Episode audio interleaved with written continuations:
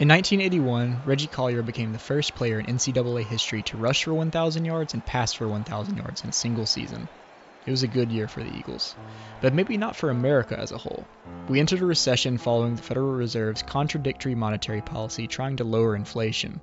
The unemployment rate was near that of the Great Depression. But there's always more to a story than you might think. Tune into Domino to listen to cascading events that have shaped our global economy. You can listen to Domino anywhere else you listen to podcasts. Season 2 is now available.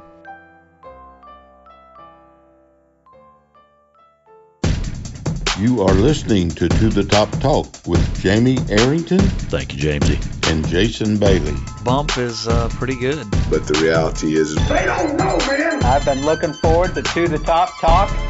You know, I have that with myself every night. every day, anything we do is Southern Miss to the top. What's going on? What's happening? How you guys doing? Welcome to To the Top Talk with Jamie Arrington and Jason Bailey. I am your host today, Jason Bailey, here to give you a break from all of the high resource 5 propaganda out there on social media and talk a little bit about Southern Miss athletics. If this is your first time listening, thank you and I hope you enjoy it. Remember, you can find To the Top Talk on a semi weekly basis now on all the major podcast platforms out there uh, iTunes, Google Play, SoundCloud, SoundCloud, iHeart, and the rest. Feel free to give us a follow on social at To the Top Talk. And if you can leave a rating and review on iTunes, it really helps us out. Uh, thank you again for tuning in today. We have a very special guest on the line with us already, and I really can't wait to get that started. So, um, on the line now, a two year starter for Southern Miss. Played linebacker in 2012 2013. Originally from Orange County, California. A fighter in every sense of the word. One of the great Golden Eagles of all time. Coronavirus survivor. Welcome to the show, Dylan Reda. Dylan, what's happening? What's going on, my man? Thank you very much for the, the spectacular information intro. I, I, I do I do I do a little research. Not a lot of research, but I do a little research. But it wasn't hard for somebody like you. Perfect, man. Yeah, thank you for having me. I'm excited to be on the show and uh, you know, just talk about everything from, Mhm. you know, from my experience with COVID nineteen Yeah. to of course the playing days. You know, it was one of the greatest experiences of my life being a Golden Eagle. Cool. So, so yeah, and we're going to get into your time at Southern Miss, um, and there's a lot to impact there as well. But for those that do not know, uh, you were diagnosed with the coronavirus not too long ago. I guess it was three or four weeks ago at this point. Um, so let's just start off there, man. When did you find out that you had tested positive, and and and I mean, did you even know what that was at that time? Um, I actually just found out on uh, April 1st. So, um, you know, I'd already been out of the, the hospital for 13 days until I finally got my results, which was pretty crazy. Huh. Um, but while I was in the hospital, you know, I was I was going through everything and talking to the doctors, and they told me, hey, you know, with the severity of this pneumonia and how it's presented itself, um, it, we've only seen this in coronavirus patients, so just assume that you've got it until you receive your results. So from the time I, I got to the hospital, I kind of had an idea that I, I had uh, contracted the virus, contracted, excuse me. Right. So so exactly what were the symptoms that you had? I mean, for people out there listening, they're like, I don't know, you know, it's allergy season. My throat kind of hurts. Uh, as far as um, would you suggest uh, just running off to the doctor for anything, or, or, or how would you handle that? Well, so you know, I had gone from Florida to Prague, Czech Republic, um, and I was I'd only been there for about six days when I first experienced symptoms. So initially, I thought that you know I maybe just had a flu or, or the cold or something like that because you know I was going from the Florida weather, which is always, of course, nice, and then I was going to the Czech Republic, and it was rainy and cold the entire time I was there.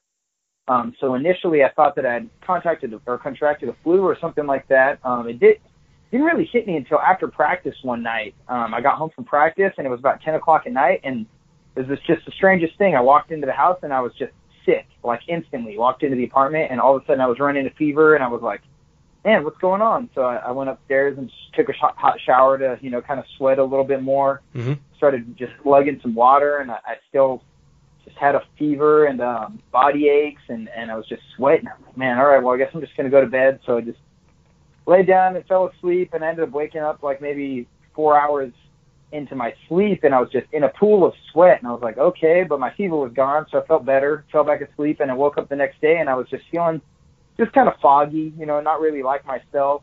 Um, but I wasn't running a fever at this point. I didn't have the dry cough or or anything like that. So I didn't think that I, you know, they were saying that was probably one of the bigger symptoms, and I, I wasn't coughing at all. You know, I had a little Mhm. sore throat, but it, it wasn't too bad. So, you know, being the athlete that I am, and you know, I have, I've had to explain this to, you know, tons of people. I was getting a lot of a lot of uh, angry DMs on Facebook after I had released my story.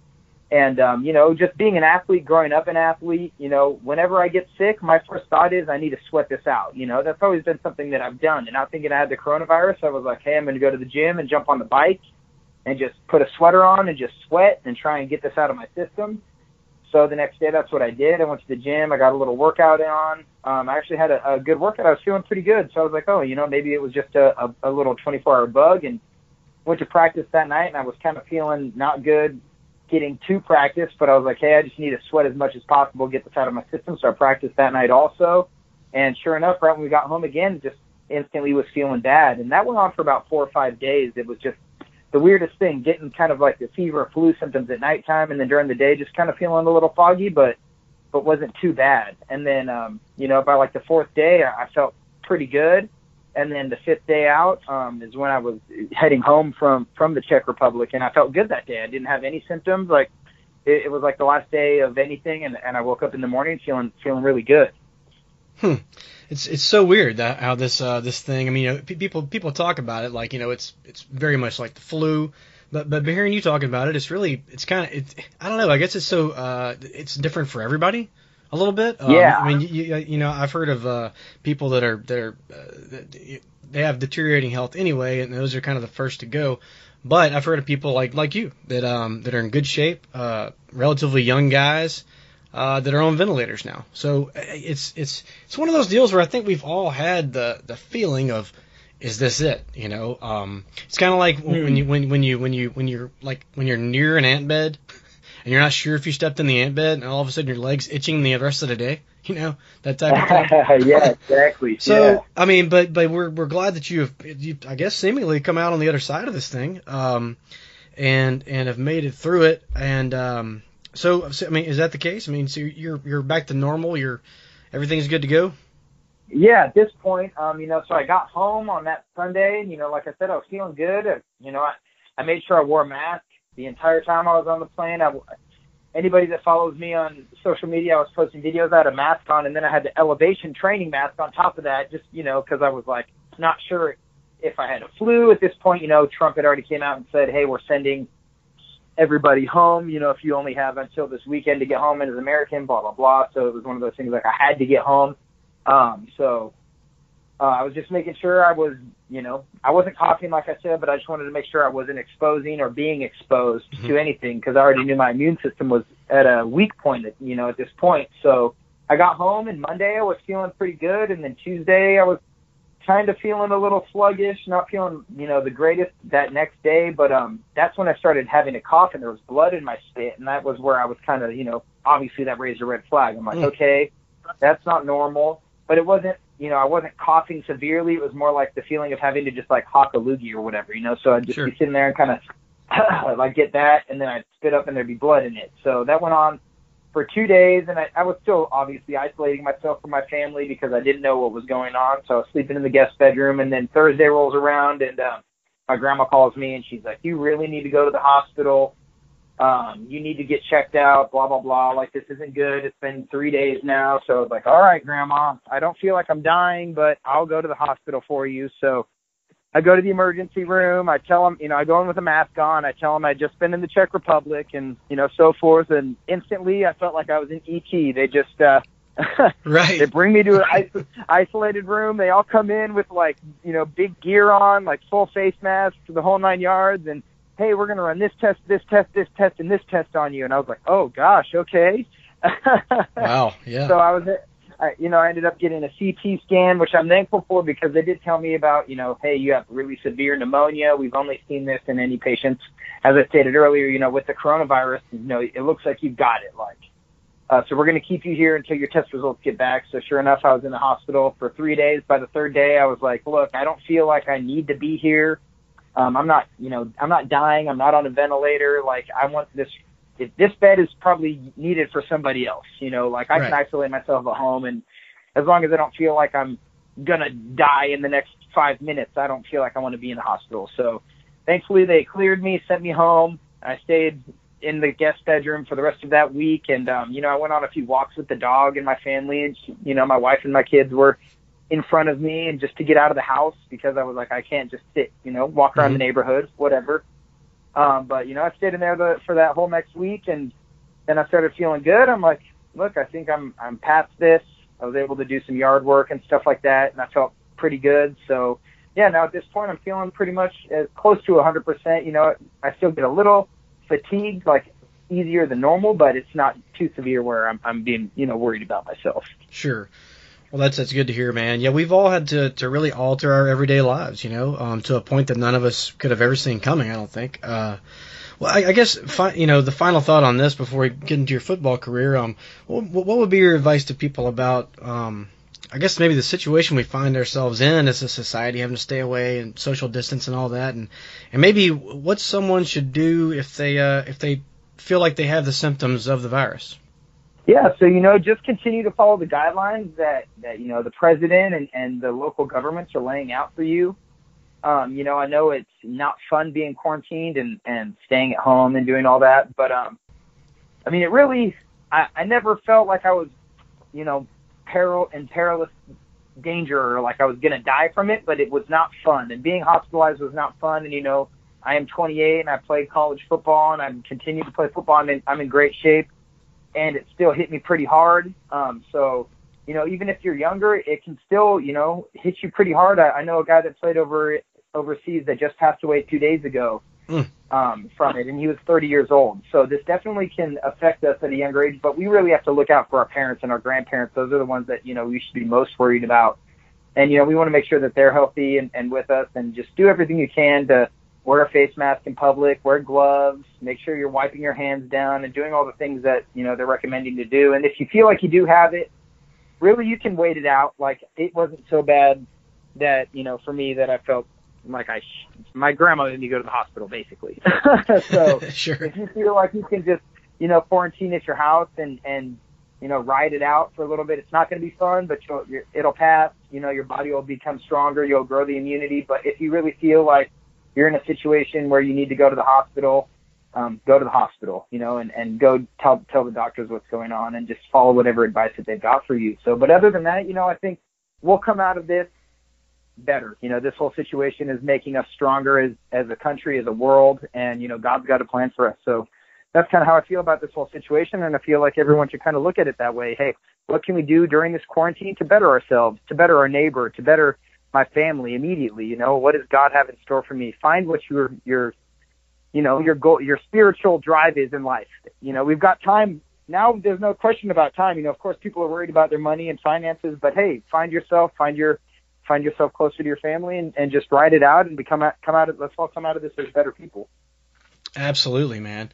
Well, I have found myself uh, doing more yard work. is where I found myself. Um, I mean, Amen. yeah, brother. yeah. I feel that too. no, but you you you answered that you answered that way better than than I could have, and thank you for sharing that for sure. And uh, and that's enough about that, man. Let's. Uh, I'm glad you're doing well. Um, I'm glad you took the time with us today. Let's get to your football playing career because that's what everybody that's going to be listening to this knows you from is playing football at Southern Miss. But before you got there, uh, you grew up in California. Um, played high school ball at San Clemente High School.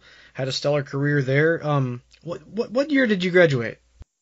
I graduated high school in 2009. That feels a long time ago now. So, yeah, graduated 2009. And initially out of high school, I attended Ohio University up in Athens, Ohio. Um, you know, great school, great program, but Ohio just was not for me as a California kid. It just was not, you know, as soon as October, the end of October rolled around, I remember it clear as day. It was the only time I've seen snow on Halloween. And I walked out of our dorm rooms and it's snowing on Halloween. I'm like, okay, I'm not meant to be at this school. this place is not for me. I'm not a snow person. So, um, you know, I, I, I left Ohio University. It was, like I said, it was a great place. I enjoyed my time there, but it just wasn't for me. Went back home, played junior college for two years at Santa Ana College, where I had a, a pretty good career. And then, um, you know, I got recruited by, by Coach Fedora and Dan Disch and Dave Duggan. They were the, the coaches that recruited me. And, um, took my official visit that 2011 season. Great year, you know, 12 and two, beat Houston in the conference championship game. Just a great season for Southern Miss, and I was like, man, dude, this is definitely. You know, I was really obviously drawn to the school just based off that fact. And then I came on my visit when they played Memphis, and it was just a beat down. I mean, I absolutely fell in love with the Rock. You know, Mhm. I I might be biased, you know, as as every Southern Miss fan, but I think we've got the best stadium in the country. Just phenomenal atmosphere. The school, I loved it. You know, it wasn't too big. I didn't want to go to a huge school. I wanted to go to a school that was, you know, smaller and and felt more, you know, like a home feeling. And um, you know, just the atmosphere and the, the fans, you know, just absolutely drew me into Southern Miss, and I knew it was where I wanted to be. So I committed there, and um, of course, my two seasons at Southern Miss were probably the worst in any college football ever. We went one and twenty-three. Sure, But, um, yeah, I gotta yeah, say, I mean, it was tough, but it made me, a, uh, you know, helped me grow, and um, you know, I absolutely loved being a, a Golden Eagle. It was, you know, it, it totally changed me as a man, and and you know, I, I'm forever, you know, in debt to the university and, and the fans and everybody that just follows Southern Miss sports because it was such an incredible experience. Sure, and and uh, exactly uh, how did you? I mean, I know you said Fedora recruited you, but but grew up in California. Uh, did you know about Southern Miss before? Had you uh, already seen games on TV? Had you? I mean, people usually know the Brett Favre thing and all that, but uh, were you familiar at all with with I guess South the, the Southeast in general, and, and specifically Oh, uh, my Hattiesburg and Southern Miss? Uh, so I did know that it was Brett Favre's school. I knew that, but I had never watched a Southern Miss game. You know, growing up in California, I grew up a, a USC Trojan fan. That was always, you know, playing in the Pac-10 was always the goal. You know, as a, as a West Coast guy. So whatever school it was going to be, I always wanted to play in the Pac-10. And then on top of that, you know, the next school of choice for me would have been Boise State. That was just, uh, you know, they recruited a lot of uh, local guys that I knew that that were from Orange County, and um, you know, just everybody on the West Coast. If you don't like a big time school, you know, everyone seems to want to play on the blue turf. So that was always kind of where I wanted to go also. And then uh, as soon as I got called from, you know, Coach Duggan and he told, you know, talked to me about Southern Miss and I started doing some research and, you know, I really only like, I guess in my head, I only thought Mississippi State and Ole Miss were the schools in Mississippi, you know, and then Mhm. I knew about Southern Miss, but I didn't really know anything about the culture or, or anything like that. So as soon as he called me and told me, and then I, I, the very next week, I watched the ECU Southern Miss game, and Jamie Collins had a what a 99 yard pick six, and it was Sure. all over Sports Center. I was like, yeah, this is okay. This school is pretty sweet, and uh, you know, started watching the games after that, just seeing, you know. The blackout unis, I was all, you know, black's my favorite color, so, or I guess, yeah, combination of all the colors, but yeah, I always loved black and everything, you know, has always been black for me. So I'm a black and gold, man. That's a great color combination. It drew me to the school even more. Yeah, you guys uh were you guys were black and red in high school, right? The Tritons. Yeah, San Clemente Tritons. Yeah, one town, one team. Um, we were black and red, and you know, San Clemente is also a place that you know it was a tight knit surf community, but everybody, the city closes down on Friday nights. So you know that's what made Southern Miss feel a lot more homey to me. Was I grew up in a small surf town. You know, of course, small in Southern California is definitely not small in Mississippi. Sure. so you know, like we've got a a quote unquote small surf town in Southern California, and uh, you know every day or every Friday the city shuts down, and it's a it's a great football atmosphere. And then you know going to Hattiesburg, which was about the same size as my hometown, which is a small city. Mhm. Um, you know, it felt perfect because you know, like I said, I mean we would. Southern Miss has the best fans in the world. We're 0 and 12, and we still have a packed stadium at the last game of the season. You know, it's like that's how the, the fans are. Sure, they might not be there at halftime when we're getting blown out, but they they for sure came for the first two quarters just to see how everyone would do, and uh, that was what I really loved about it. Sure. And you touched on this a little bit, but you know, Southern Miss was coming off a, a very successful season, really historical season. Uh, conference champs, scored a bunch of points. I think they ended up ranked uh, 12th or 13th in the country, something like that. Definitely in the top 20. Bunch of starters returning, in, including some of the guys you just mentioned, including several NFL ready players. I'm sure you got to campus and you're like, you know what, we're about to win a lot of games. Um, and then I guess it, sometime around there is when you find out that, that Fedora had moved on. How exactly did that go down? Oh, so that was uh that was actually an interesting an interesting experience.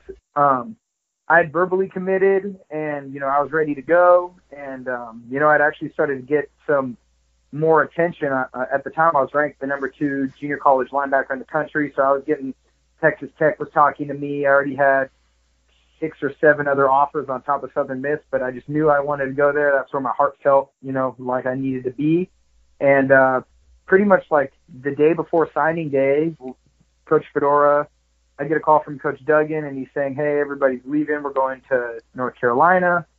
Um, you know, I'm mm. trying to stay on campus here," and and it kind of threw me a curveball, and I'm like, "Oh man, that's you know, I'm not sure how to feel about this situation because, you know, of course, the coaching staff is a big reason that a lot of kids go to whatever university they choose. Mm-hmm. Um, but you know, I was like, you know, regardless of the coaching staff, I I loved what I felt at the school, so I feel like it's a place for me.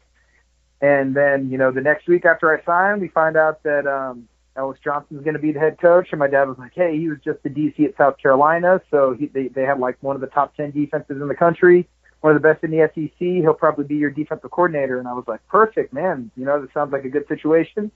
Stuck with the commitment, obviously, and uh, it wasn't probably until I thought we were going to, you know, regardless the guys we had, we I feel like we should have won eight football games that year for sure with just who we had.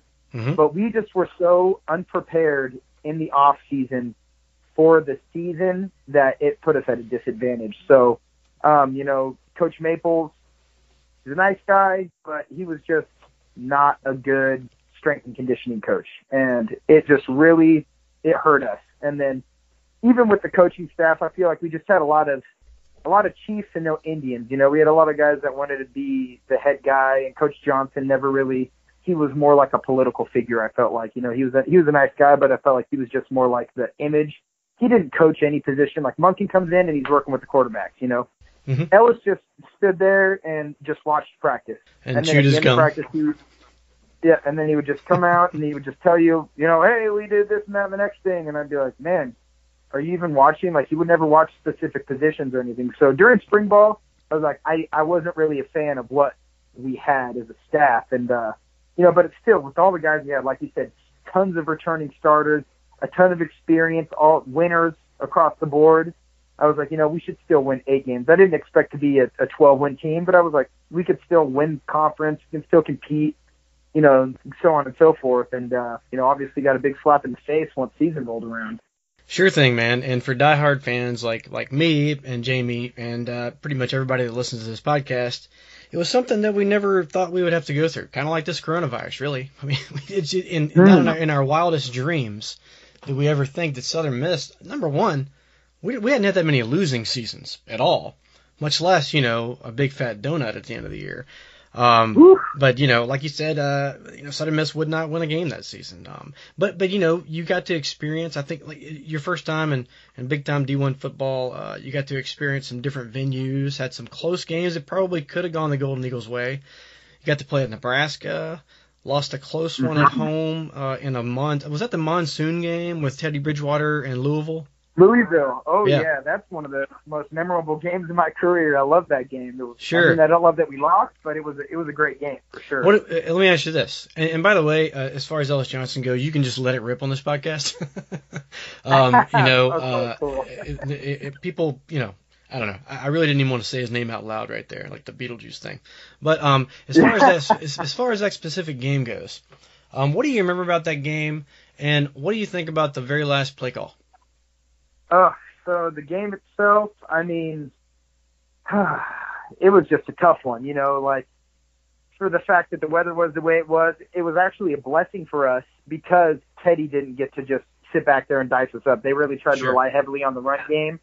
And um, you know, I mean, being a linebacker, that's you know, I love playing the run. Let's go all day. You know, Let's run the ball. So I felt like we were you built a little bit more for that. You know, we had a great defensive line, Jamie Kyrie, Nunez, um, gosh, man, we had a great defense. Desmond, McCollum, just ballers across the board. So, you know, I was like, yeah, let's go. Um, you know, and, and really what, what hurt us was just the punt that, that skimmed and muffed on the floor and they got the ball back within the 25 yard line. And it was, uh, that was a heartbreaker. Right. it was, it was, it was a heartbreaker, but it was just great to see, you know, we still had fans in the stands and it was literally a monsoon. I mean, I had to change cleats twice during that game. I, I remember I made a tackle on the numbers and I slid all the way into Louisville sideline because it was like a slip and slide out there. It was wild. Yeah. But it was just a, you know, tough loss. But I mean, it was definitely one of the most memorable games. One of my, you know, I, there was one period I had seven tackles straight. It was awesome. like, cool, yeah. run the ball with me. Let's go. That's great, man. That that's that's awesome. And you know, in, in that team, like you said, there's so much talent. Um, and uh, I mean, just thinking back, I mean, I know you guys played UCF tough. I think you went to overtime with them. Oh, triple overtime. Lo- yeah, lo- oh yeah, triple overtime. That's right. Uh, lost to UTEP by one. Um, so you know, I don't know. And, I mean, there were some blowouts in there as well, but um, but anyway, it, let me ask you this: uh, as as an athlete and as a competitor, um, a lot of times you learn more about yourself during the tough times than, than, than when you're riding high. Uh, is this one of those situations for you? Definitely. Um, my two years at Southern Miss really were because when you're losing, you know, it doesn't just affect. It's not just you know, it affects your whole demeanor. Um, you know, to just who you are as like people that are high level athletes. You know, guys that are in the NFL, even like extremely competitive people like Tom Brady. You know, he's walking out of New England as like an underdog somehow, six Super Bowl champion, Hmm. going to Tampa Bay with that with that mentality. You know, that's kind of how I feel like. So when you experience losing like that, I really feel like it molds you more. You know, you find out who you who you are to your core. So, um, you know, there's guys that step up and and are leaders and and are gonna, you know, lay it on the line for you when you're down by 40 points. Like, hey, I'm I'm still in this with you, and it doesn't matter until the whistle, the final whistle blows. You know, I'm I'm gonna ride it out. We're gonna play our ass off and play as hard as we can. So, um, you know, it kind of really felt like it helped me dig deep and and become that kind of person, and you know, learn to fight through adversity no matter what was going on. You know, from football to the classroom. You know, I, I'd struggled a little bit in junior college. I didn't have the best grades, and really, what do I want to be outside of football? What do I want to pursue? You know, what what is my life going to be about? And and you know, losing really kind of, in my opinion, made me, of course, made me a stronger person and a better person. But um, and I feel like all the guys I played with, they they come they came out of it the same way, because obviously from being a 12 and 2 team to an 0 and 12 team, whew, I mean, I wasn't on that 12 and 2 team, but I can only, oh man, that's got to be really brutal. But it made those guys step up, and you know, who who wants it the most? Hey, I don't want to be 0 and 12 at the end of the season. You got you got guys. See some guys that hey, yeah, whatever, we're not going to go to a bowl game, blah blah blah. They kind of mentally check out after you go 0 and 6, and then you got guys like Jamie. I mean, of course, he was the most athletically gifted human being I've ever seen ever, and he was going to go to the league, but he was still playing his ass off every every weekend. 0 and 11, he doesn't care. He's out there playing his ass off, you know. And, and tons of you know Alan House, tons of other guys were just Mhm. out there playing balls to the wall. It doesn't matter what our record is. No one wants to lose every Yeah. game. So, so So- you know, so, so yeah, and you're you're kind of getting into it already, but you know, 2013 gets here. You know, enter Todd Monken, who was just a savior, really. Um, I, I never got to play for the man, but I, I met him a handful of times. Love that dude. Um, when did you first meet Coach Monken, and what was your first impression? love Coach Monken. Man, I can't say enough good things about him. That that coaching staff, um, you know, really did turn us around. Um, you know, I met Coach Monken. We had one-on-one meetings uh, uh, before we even got like as soon as he got hired, then he started calling in seniors. You know, sitting down having one-on-one meetings. What our our view was for the season, what our view was for past football, how we wanted to help turn the program around, what impact we wanted to make, um, and just instantly knew that it was a good fit. Like this is the guy that we need. We need more structure. This is, you know, we're not freelancing. We're playing college football. You know, it it's a business at the end of the day. It really is, you know, and and it it's tough to see that as a, you know, 18 year old kid or a 21 year old, you know, young adult like trying to see like the business side of it, but um it is, you know, like we've got to take it seriously. We we played basically freelance football in 2012 like we're out there calling the same defense every single play. Absurdity. Like you can't you can't call the same plays 60 plays in a row. Are you kidding me? Right. Like, come on, Coach West. No, we're running cover four every play. You're you're crazy. Like it doesn't work. So to get the structure back and and everything like that, I, I really loved Coach Monken. You know, he was tough. Um, and, and Coach Smith, you know, our our strength coach, a, a lot of the guys didn't like him because I feel like it was such a drastic change from Coach Maple to to Coach Smith, but absolutely loved Coach Smith. You know, he was a he was a hard ass, and uh, he never cussed, he never said anything bad, but he would rip you. Like some of the funniest quotes I've ever heard in my life are, are from Coach Smith, and I mean, just getting getting us back in the weight room and, and building us to be physically better. You know, I could I felt the difference from those two seasons from not having a strong strength program to having a, a good one going into my senior year. So, yeah, I mean that was a the a great hire to help rebuild the program. I thought it was perfect. Sure. Oh yeah, I mean to to the fans, the diehard fans. I mean he was a, just an absolute godsend. But anyway, um, so you guys, uh, you alluded to it a little bit, but and and I don't think from the fan perspective uh, or from a player perspective, I, I don't think that anybody thought we were going to go in and go right back to 12 wins. Uh, we knew things were going to be headed in the right direction. We knew that there was some attrition, but we, we all we believed in Coach Monken. Um, and then you open up losing to Texas State, losing to Nebraska, losing to Arkansas, losing to your boys up in Boise, Idaho. Um, then lose a heartbreaker to FIU at home. I mean, I, I, I thought that was the day. You know, um, I know where I was sitting in the stands. You know, um, and and just lost that heartbreaker. Um, so at this point, I, like I said, I, I think we could all see that there is a plan in place and that things are headed in the right direction. Um, you guys must have thought like, you know, this next week, this is the week where a win's going to come, right? Mhm. So it was that was a tough season for me too, not just off of the losing aspect, but I was I missed six games from injury my senior year, which was really tough. So, um, you know, went into that first game against Texas State, and uh, one of my best friends, Victor Lancelotti, um, he played, he was my high school quarterback, and then he was my junior college quarterback, and he's just absolute baller. He went to Texas State, so he was their their backup quarterback, and uh, his dad, Mark, is one of my dad's good friends, and he flew out to the game, and so it was a really personal game for me on that level. And um, you know, that was the game. I, I feel like if we had won the the first game of the season like that, we would have. I think we would have had a huge season, but um, you know, we lost on that fourth down drive. Uh, it was tough. Mm-hmm. And then next week against Nebraska, um, you know, we get a three and out the first drive of the game, and oh, that was just a tough game too, man. And I got, and that's the game I got a concussion in, so I ended up missing those next two games against Arkansas, against Boise State, which was a real heartbreaker to me because I always wanted to play on the blue turf. and then, um, and then I came back for that FIU game, and yeah, I mean, I really that game was, oh man, I, we should have won that game too. We see, we were good, like we were better than our record shows because we had a bunch of ballers, as as everybody knows, that's followed us, and um, we just were, you know, we we were a lot better than the record shows, and, and that's the toughest part about it because they're like, man, we could have been a a seven, eight win team. We could have gone to a bowl game and be, and beat somebody, but we were one in one in eleven. so it's Sure. like, man, I can't I can't say much because we were one in eleven. Right. So speaking of that, um, November 30th, 2013. Uh, w- w- what does that date mean to you? oh man, we broke the streak. Right. You know that's that's that's what that game means to me. I mean, it was like a, it was just such a, a perfect storm for for Southern Miss. You know, it was. I felt like it just everybody was on the same page. Like I remember before the game being in the locker room and just looking in everybody's eyes, and you could just you could just see it. You could just feel like we weren't going to lose that day. No, we could have lined up against Alabama. That we weren't going to lose that day. Speaking of, that was the day that they lost to Auburn, so that's why I think we would have beat them too. Sure. But um, I mean, you could just totally feel it. We were clicking on all cylinders. Every single senior played lights out. I mean, Kendrick Hardy, Dominique Sullivan.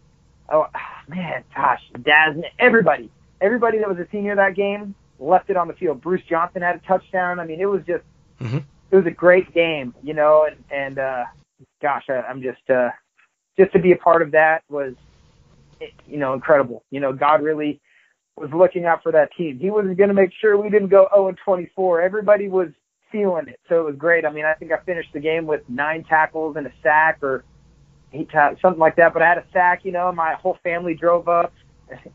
I had my sisters fly in. So, you know, my last game of my senior year, playing in the Iron Bowl, just such an epic stadium. You know, we had more fans than UAB did, which was great too. You know, Southern Miss fans are going to come to the game if it's close enough to come. And it just felt it just felt really good. Like I said, one of the the greatest days probably in my life, and and of course, and everybody that played in that game. Nick Mullens, that was kind of his coming Mhm. out party too. He was Right. having a good season, and then all of a sudden, he just lights it up. UAB game, he's balling. So, yeah, I Oh, love yeah. that. Love, love that day. Such a great moment. Um, I remember what I was doing. I did not make the trip. I uh, I was in my house in Hattiesburg, and I was out on the back uh, patio listening to John Cox on the radio. I started doing some yard work. About the time that I started doing some yard work, we took the lead. I remember running in the house telling my wife, Katie, we, you know, we're, we're winning. We're winning this game. And, uh, I, and so I, I thought that I had something to do with it. Um, so I didn't want to break the, uh, I, I didn't want to, I didn't want to break up the Greekery there. So, so I kept raking my yard and kept raking my yard. My yard has never looked better than that day. Exactly, I'm sure. So so yeah, man. Um, so yeah, final score 62 to 27 over UAB. Um, that was a game we, we actually trailed by eight points at one point. Um, but the streak Mhm. is over. The curse is lifted. 23 games will not become 24. Um, you had a great game with six solos and a forced fumble. You mentioned Nick Mullens. He threw five TD passes. Uh, USM scored 28 in the third and 21 in the fourth.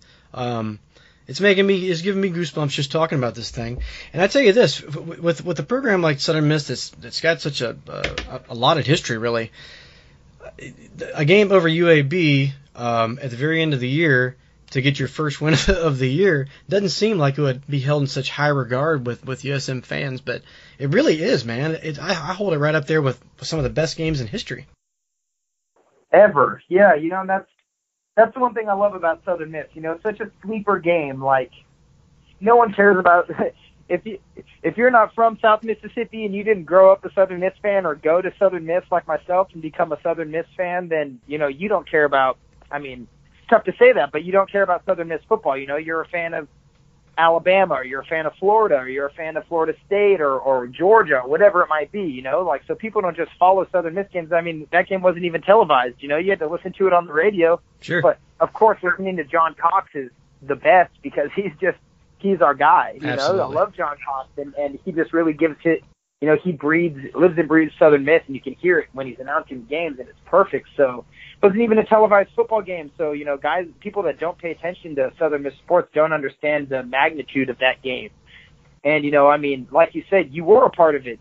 Everybody that's a, a Golden Eagle, that's to, you know, you live and breathe SMTTT. So you know, you you were feeding the energy from Hattiesburg. All of Hattie, we were playing for all of South Mississippi. You know, basically that's how I feel about that game. We were playing for the tradition. We were playing for the Rock. We were playing for our coaches. We were playing for each other. It just all, like I said, it all came together, and and it's yeah, definitely, probably. Yeah, top three football games of all time for me is, is that game. Yeah, I mean, all sure, the you work, know. yeah, all the hard work finally paid off. Uh, and um, you know, it, it, it prompted one of the most heartwarming post games I ever remember. I, I'm so glad that uh, somebody decided to video it, and it's on YouTube now. Um, so we only got to see a portion of that of that locker room situation, but you know, I mean, Monken was up there. Well, first of all, you guys singing the fight song in the locker room, um, that we hadn't done that in two seasons, right? Um, the very Uh-huh. last opportunity that that that we could, you, you, we heard Monken talking about we, these guys want to sing the fight song in the locker room for for uh, you know the, the entire season, and all of a sudden, um, you got to do it. And uh, I mean, take me back to that moment in the locker room. I, I I know that you stepped up and you addressed the team right there, but um, d- describe what, what what that was like for you. you know, just getting to. I've always been a person that's worn my emotions on my sleeve. Um, you know, I just, I've always been an emotional person, and and just, you know, I think that's something that has made me a successful football player. Um, you know, I've always, you know, I- I'm out there playing for for my brothers, for my family. You know, people that don't play football don't ever understand. Football is different than every other sport in the world. You know, there's nothing like it. So, um, just getting to tell my teammates and, and you know my brothers and my family just how much that win meant to me, and I feel like I was expressing everybody through my voice. You know, everybody that had gone through it with us. Like the freshmen, of course, came into a tough situation that year because you know they were all from high school. They didn't experience that 0 and 12, so I just felt like I was the voice for everybody in that moment. Just hey, this this made us better men. This is the you know the best tasting victory you'll ever have.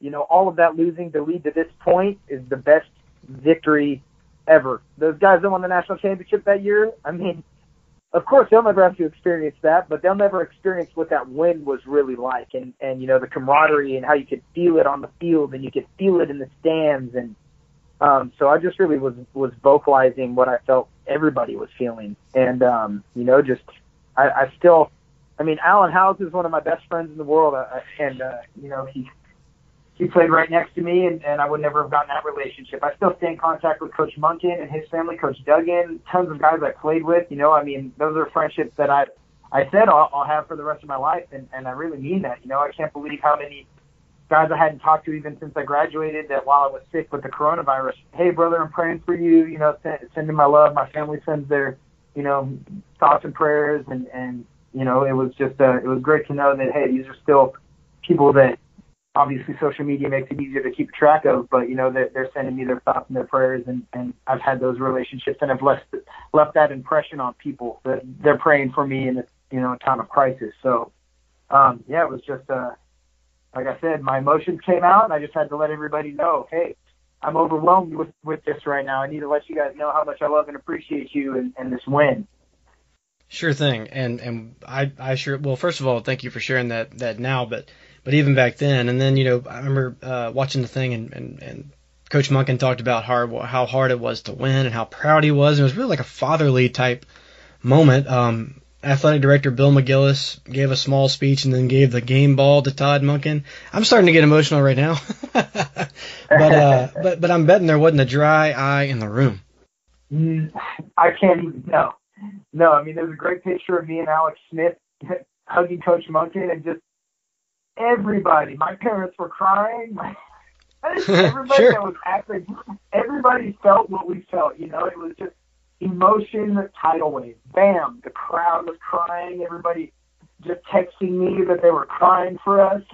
It was, uh, yeah, I'm feeling it too, man. It was, it was so just overwhelmingly. It was, it was beautiful. It was. That's how a great word I feel like I can describe it. Just to, to feel all of that at, at the same time. Hey, clock at zero just incredible win. And Southern Miss was a lot like that moment. It, yeah, it rolled us in, and hey, we're back. Southern Miss is back.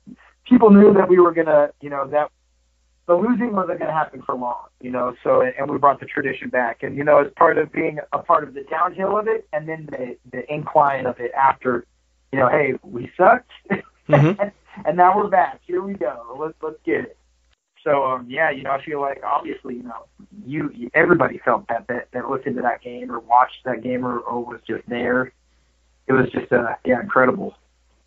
Awesome, man. Well, well, thank you for sharing that, and we'll get you a, a few more things here, and we'll get you out of here. Thank you for taking the time, but um, but you know, so I mean now, so that game's over with, and and your football, uh, your college football playing career is over with, and I know you got your, I believe you got your degree in kinesiology.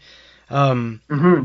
So, so from that point on, what did you do then? And uh, I guess that leads you to where you are now. Yeah, definitely. So um, I worked for Coach Smith in the weight room that next year.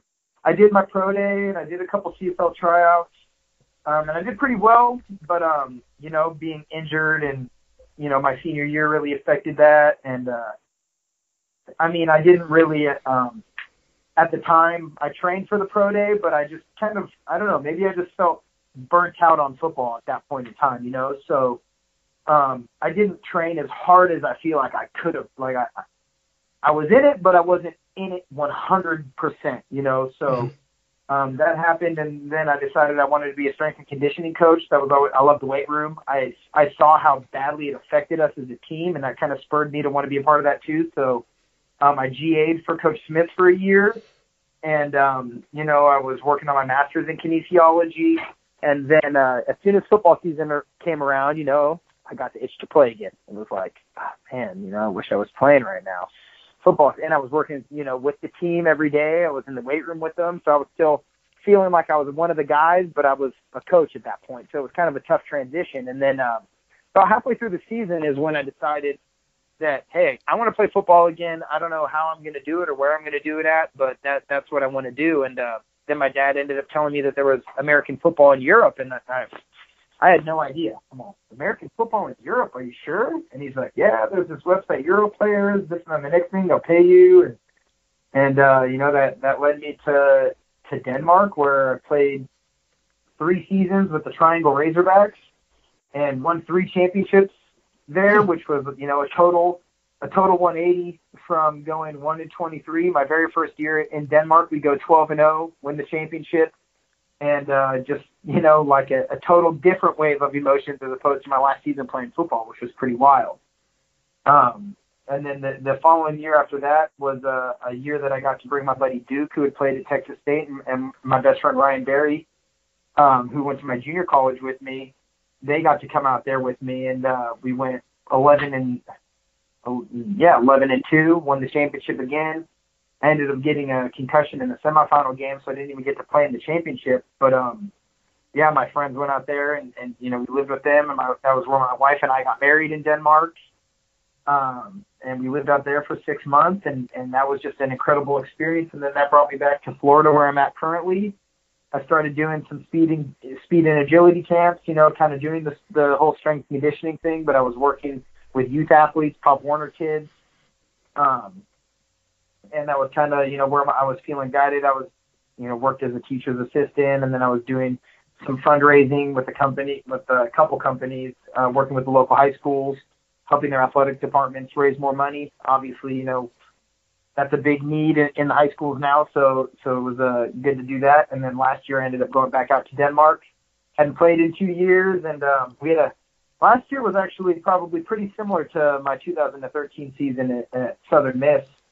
Um, we didn't have a great season. We went five and five in the regular season, and we really went five and seven because we played two international games that we lost, and we made it to the playoffs as the the third seed. We were the underdogs in our semifinal game by 28 points.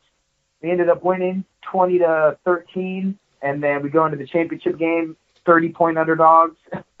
Ended wow. up winning the championship game. Yeah, it was it was just totally wild. Like it was crazy ended up winning the championship game by two touchdowns. Just unbelievable. Um, great, you know, incredible experience. Love the American football scene in, in Europe, and, and that's kind of where it's brought me to. At this point now, I'm, I'm actually planning on, you know, I'm starting my own company in Europe to try and help improve all of these American football programs over there. You know, the, the sport is really growing in Europe, and a lot of people are always kind of throwing off, hey, you played football in Europe? I'm like, yeah, and that, you know, that's what I was just doing. And, and Coach Disch, you know, he's coached yeah. over there for five or six years, and you know he's a, a Southern Miss guy. I mean, he's got nasty bunch tattooed inside his bicep. You know, not a lot of people know that, so I don't know if he's going to get mad at me for throwing that out there. But he's a Southern Miss guy through and through, and uh, you know we made that connection, and that's why I ended up going to Prague this year.